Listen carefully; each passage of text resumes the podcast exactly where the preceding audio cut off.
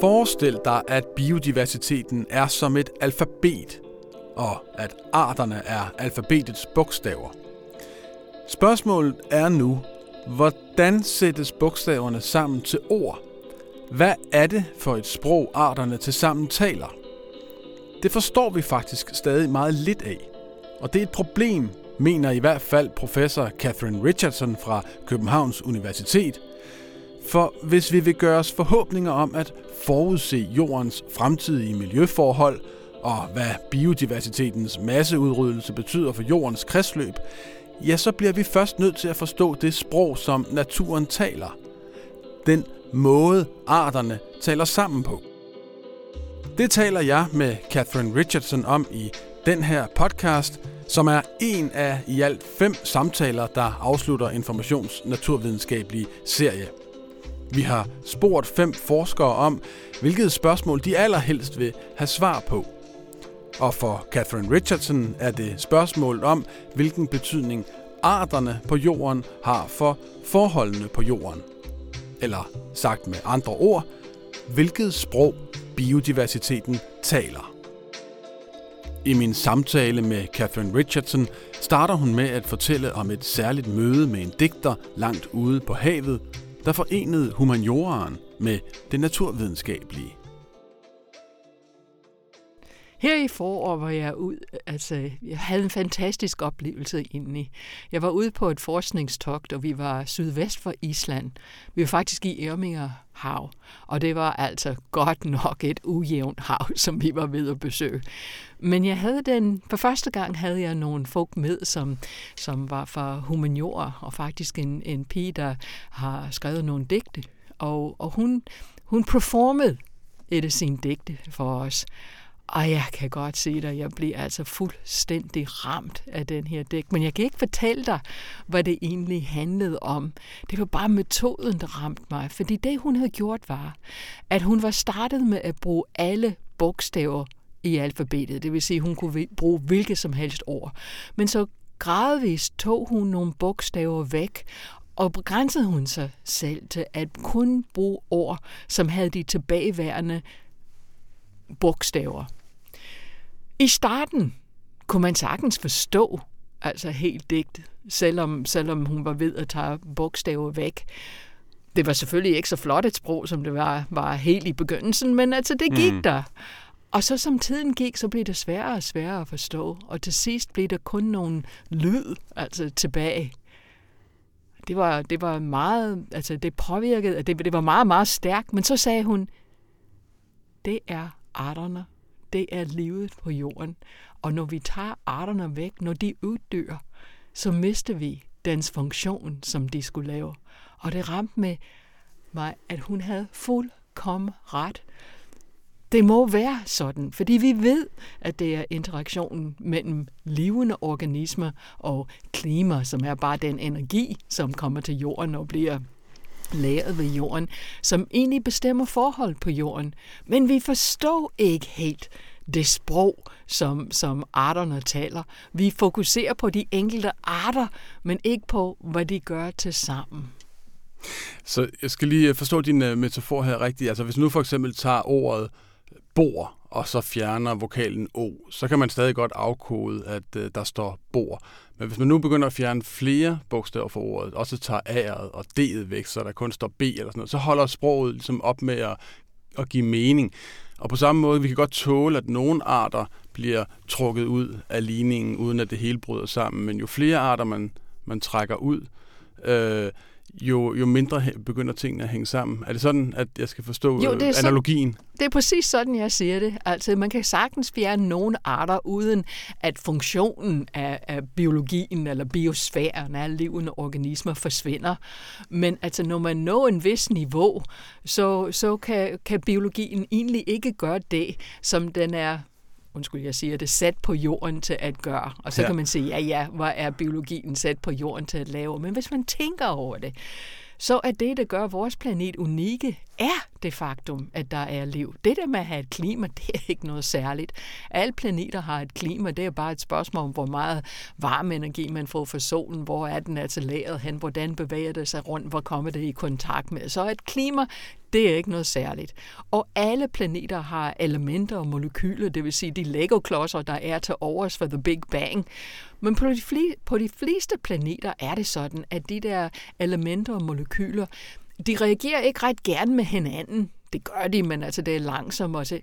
På jorden, så har vi biologi, og biologiens funktion, om du vil, er at transformere og transportere de her elementer og molekyler. Og hver gang det er muligt at få nok energi ud af en sådan biokemiske transformation, til at nok energi til at understøtte livet, så har vi en organisme eller en organismegruppe, som har udviklet sig til at lave den transformation. Så det vil altid være interaktionen mellem energi eller klima og biosfæren af levende organismer, der bestemmer, hvad vores miljøforhold er her på jorden. Hvorfor har vi ilt i atmosfæren? Tak, biologi. Hvorfor har vi ozonlag til at beskytte os mod solens farlige UV-stråler? Tak, biologi. Hvorfor har vi kul? Vi har kul, fordi dengang grønne planter udviklede sig, så var de bakterier, der nedbryder lignin, som er det stof, der gør planter stiv, ikke var opfundet endnu. Og så ophobede man sig masser af levende eller død plantmateriale, som blev begravet og senere forstenet og blev til kul. Det vil ikke ske i den omfang i dag, fordi vi har de bakterier, der nedbryder lignin.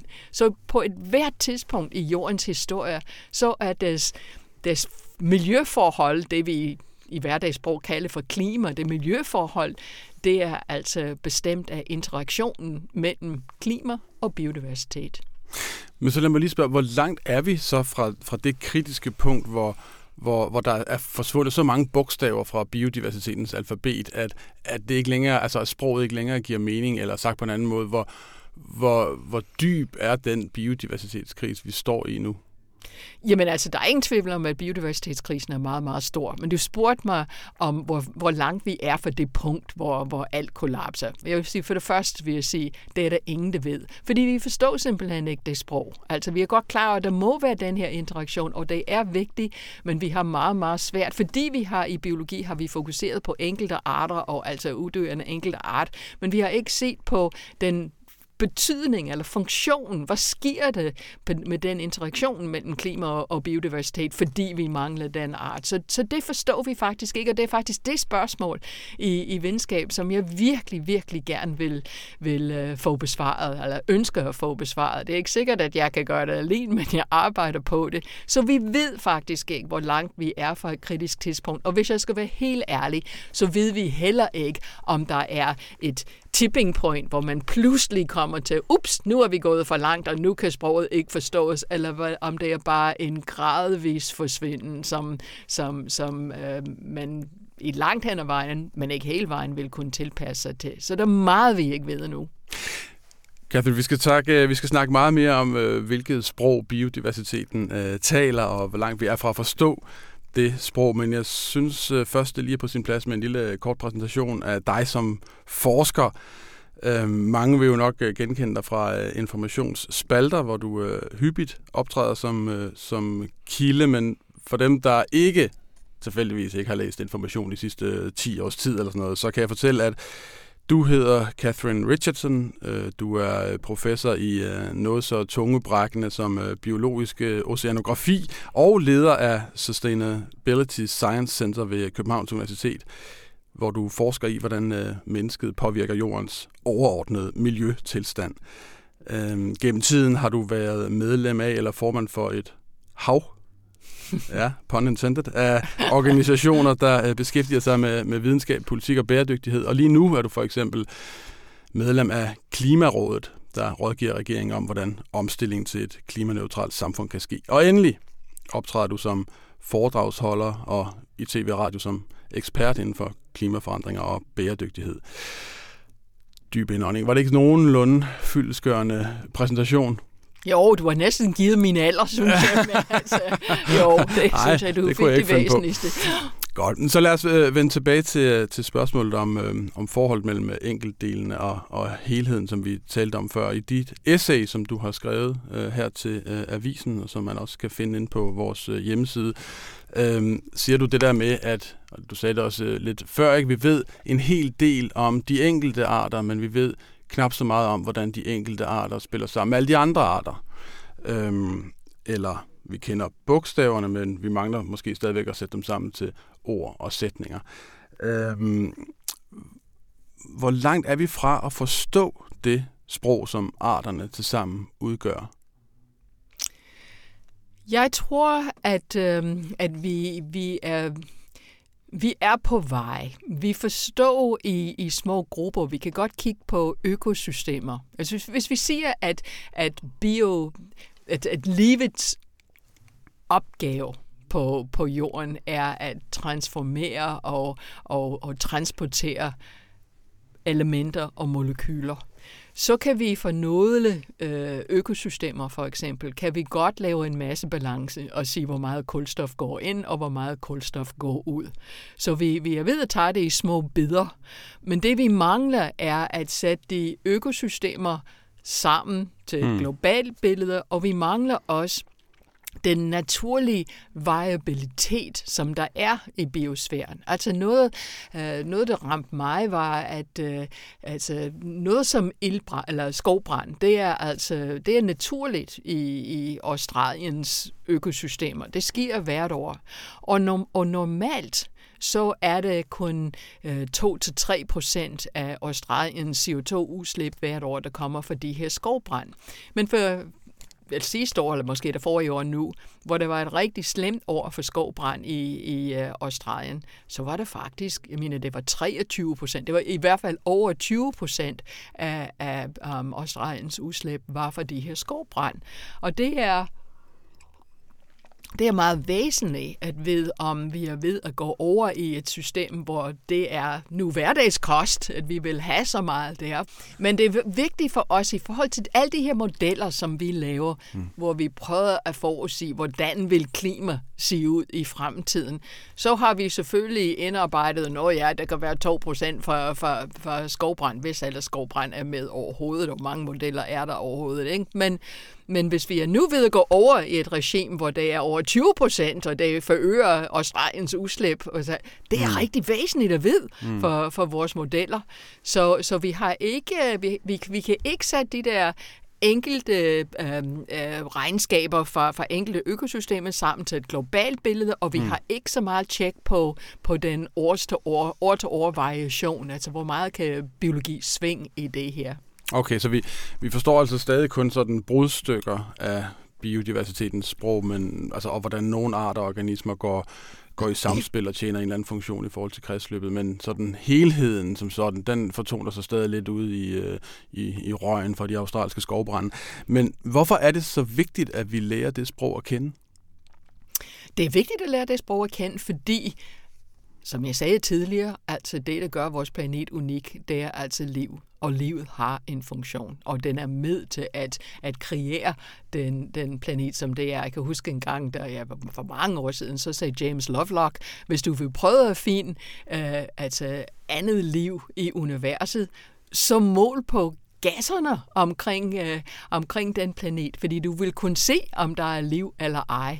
Så biologi er meget vigtig, og nu sidder vi har vi er vokset op med en forståelse i vores uddannelsessystem, at biologi må ride på ryggen af fysik, og derfor alle vores klimamodeller og så videre, de er dybt grundet i fysik, og så har de måske biologi med, men kun på en meget primitiv måde, og det er min påstand, og min forskning viser, at den måde, for eksempel som IPCC's modeller håndterer havets fotosyntese, det er nok underliggende helt forkert.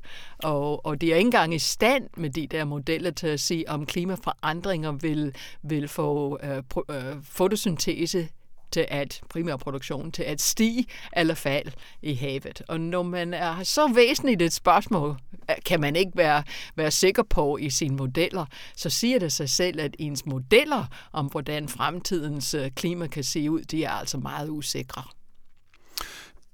Så hvad foreslår du, at man, hvad er din indstilling til IPCC's panel i den sammenhæng? Altså, jamen, jeg synes IPCC's, altså at FN's klimapanel, at det er noget af det vigtigste, vi har her på jorden. Fordi altså, der er flere forskere, der lever og arbejder i dag, end der har været en hel menneskehedshistorie.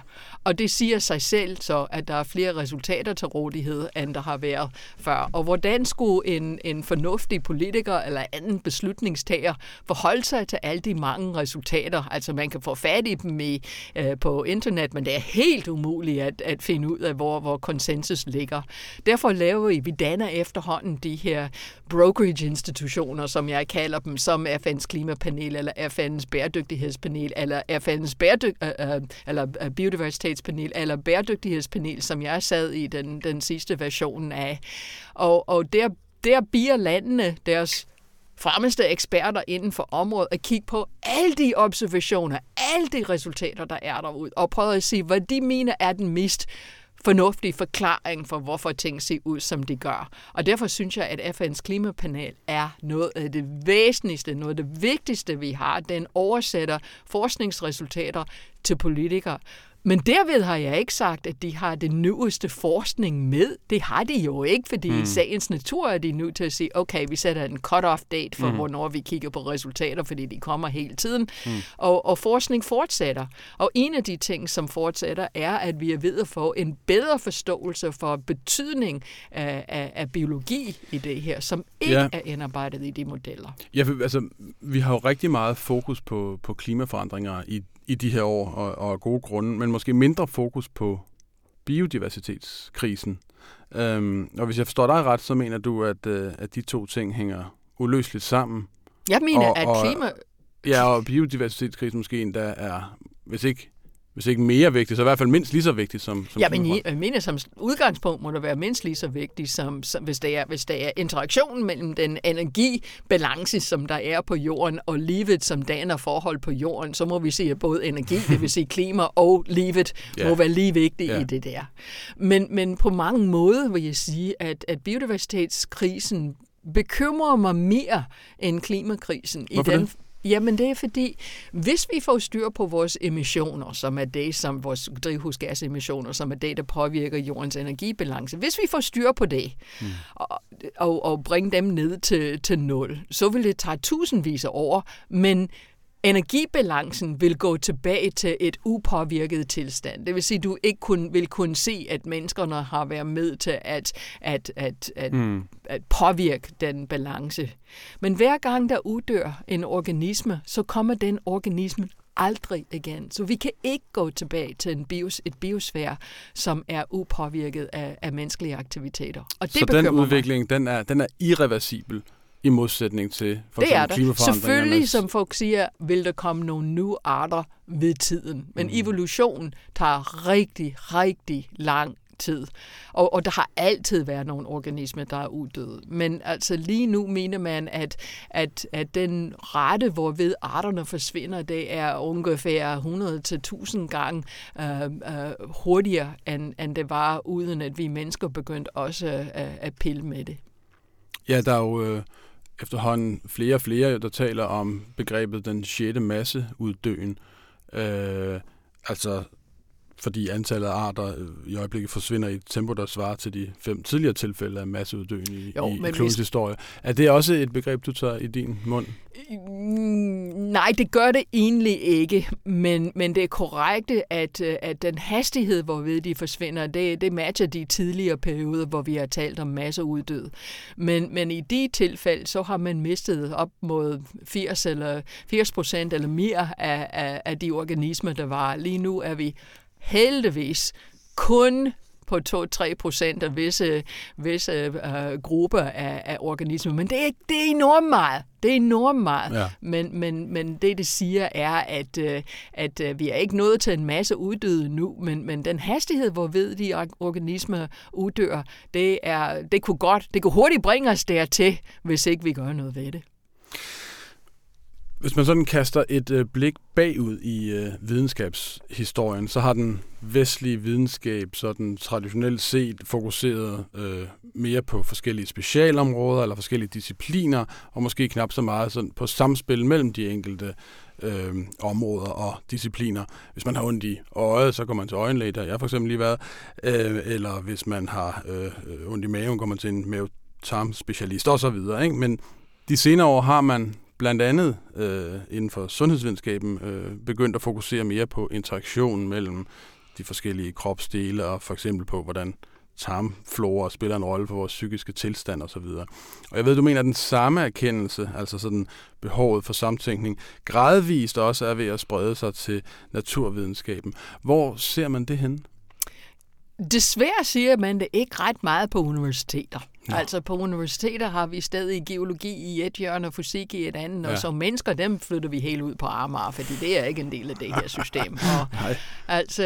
Så på universiteter er det meget svært at se på de interaktioner, men der har heldigvis i de sidste 20-30 år, så har det været nogle internationale forer, som er egentlig støttet af de paraplyorganisationen for forskningsrådene, og så forskellige FN-organisationer som World Geological Institute og altså den type, som har prøvet at kigge mere på, hvordan at bringe forskellige discipliner sammen, så prøvet at kigge på jorden som et økosystem. Det økosystem, som det egentlig er.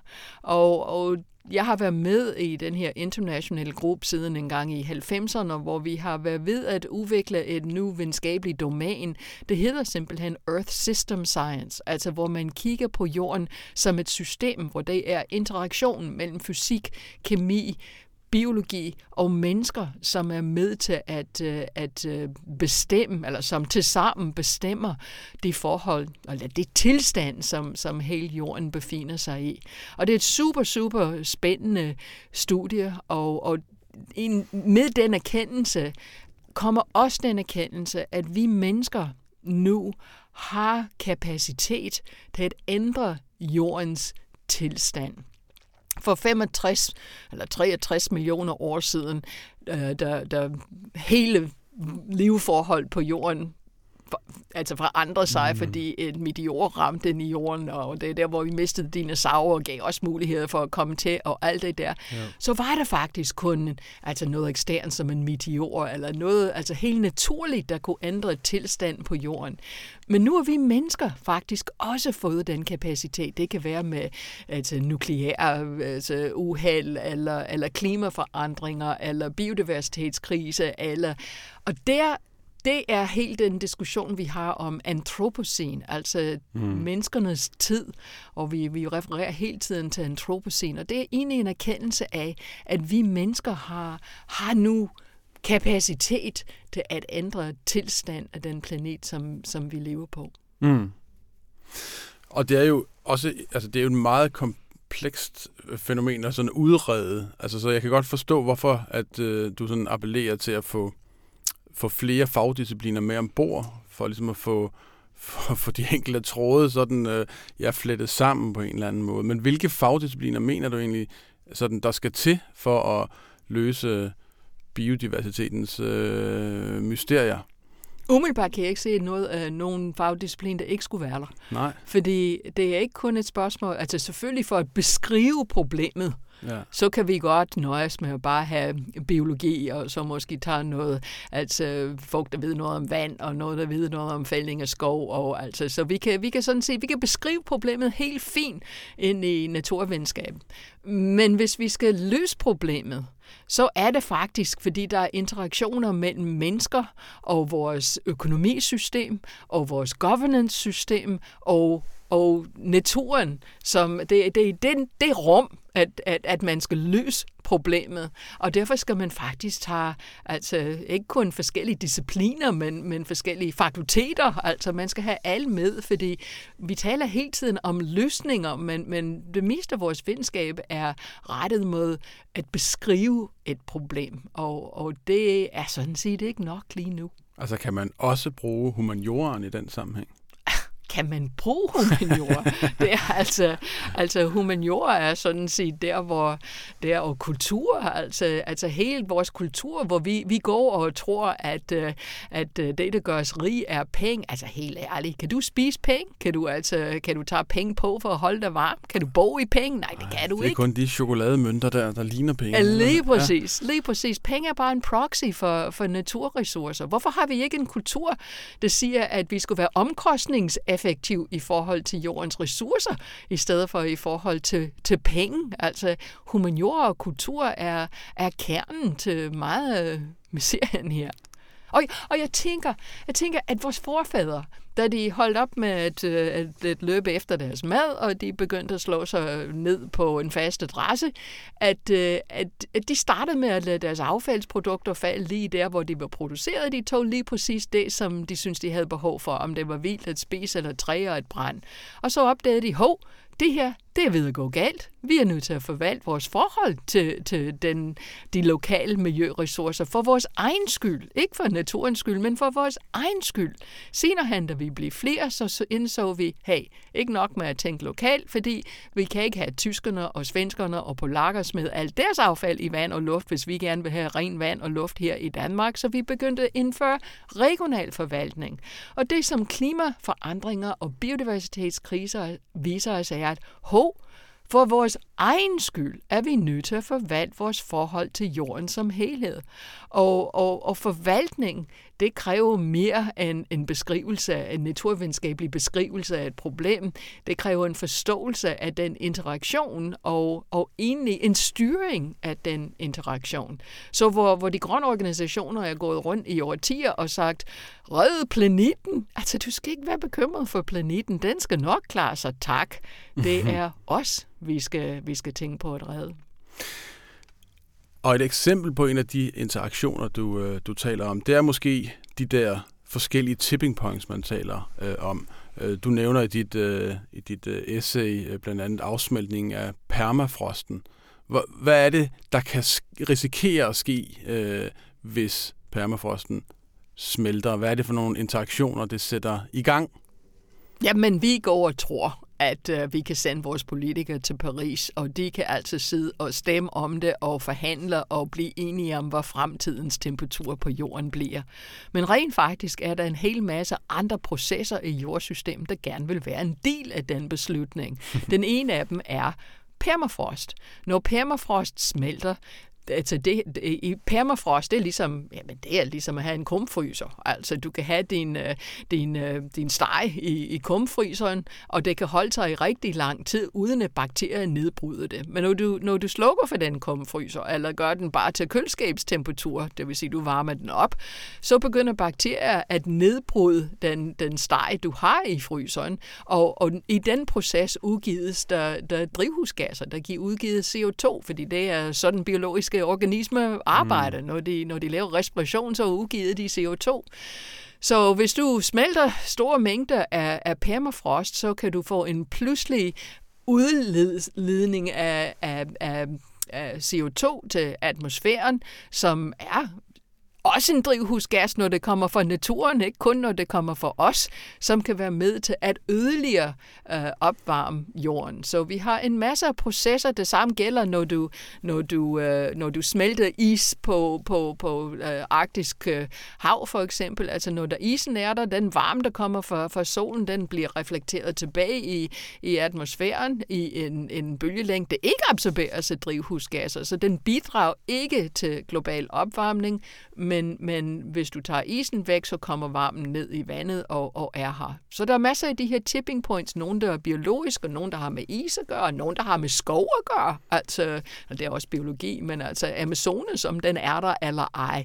Det er også en tipping point, som kan påvirke jordens kulstofcyklus på en sådan måde, at det vil forstærke opvarmning.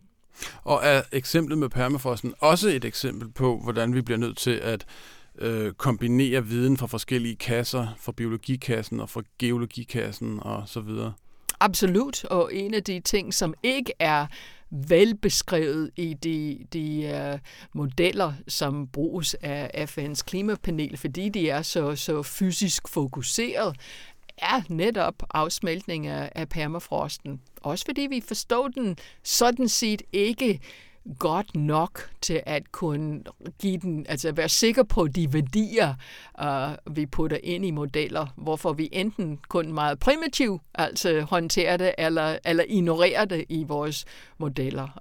Og det er dybt problematisk, at vi ikke har et bedre håndtag, når det kommer til at forstå de biologiske indvirkninger på klimaudvikling. Jamen altså, så lad os da håbe, at vi lærer at tale det sprog, inden det er for sent. Foreløbig skal du i hvert fald have tak, Katherine Richardson, fordi du kom ind her på Information og talte et sprog, som jeg tror i hvert fald de fleste kunne forstå. Det er godt. Tak for det, Rasmus. Det var min samtale med professor Katherine Richardson. Hvis du vil vide mere om biodiversitetens betydning for livet på jorden, så kan du gå ind på vores hjemmeside og læse hele det essay, som Katherine Richardson har skrevet specifikt til den her serie. Du finder det under serienavnet Vi fortæller naturvidenskaben forfra. Serien er i øvrigt støttet af Carlsbergfondet. Mit navn er Rasmus Bo Sørensen. Tak fordi du lyttede med.